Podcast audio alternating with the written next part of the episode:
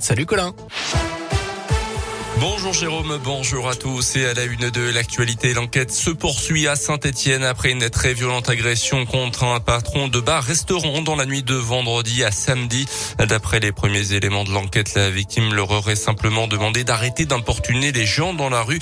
Mais l'histoire a choqué dans la capitale de la Loire. Alors que s'est-il réellement passé sur place? La mairie de Saint-Etienne a tenu à apporter des éclaircissements tout à l'heure, Anthony Perella. Oui, Colin, il se trouve que ce soir-là, avant les faits, vers 21h45, la police municipale est déjà intervenue pour demander au groupe de jeunes de quitter les lieux.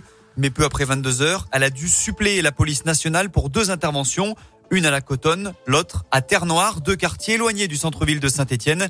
Les équipages en place au niveau de la rue des Martyrs de Vingré se sont donc dispersés et c'est peu après minuit en retournant dans l'hypercentre de Saint-Étienne que la police municipale a été interpellée par le personnel du restaurant puisque l'agression venait de se produire peu de temps auparavant. Grâce aux caméras de la ville, quatre agresseurs ont été retrouvés. Ils ont été libérés depuis. Un cinquième est encore recherché au moment où l'on parle. Merci Anthony. L'homme agressé a quant à lui été opéré en urgence dans une clinique à Saint-Etienne.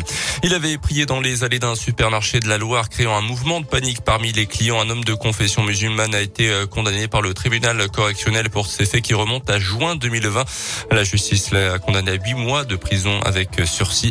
À la barre, il a expliqué ce geste, un acte de joie spontanée selon lui, car il venait d'apprendre que des églises du nord de la France rouvraient leurs portes et accueillaient des fidèles musulmans.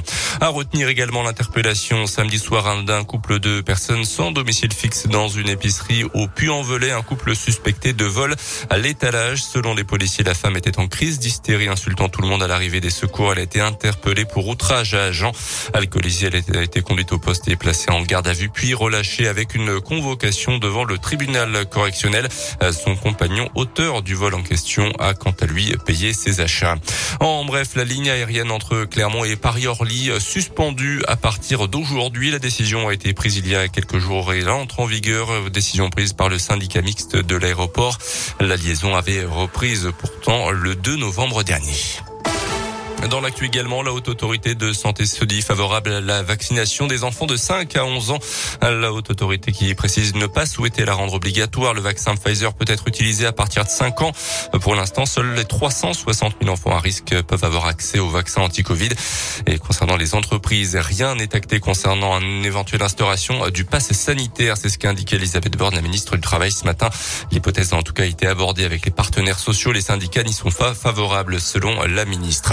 En foot, pour terminer le tirage au sort des 16e de finale de la Coupe de France et les Verts, vainqueurs de la Duchère iront à Jura Sud. Le Clermont Foot se déplacera à en Corse-Bastia. Ça sera le 2 ou le 3 janvier prochain.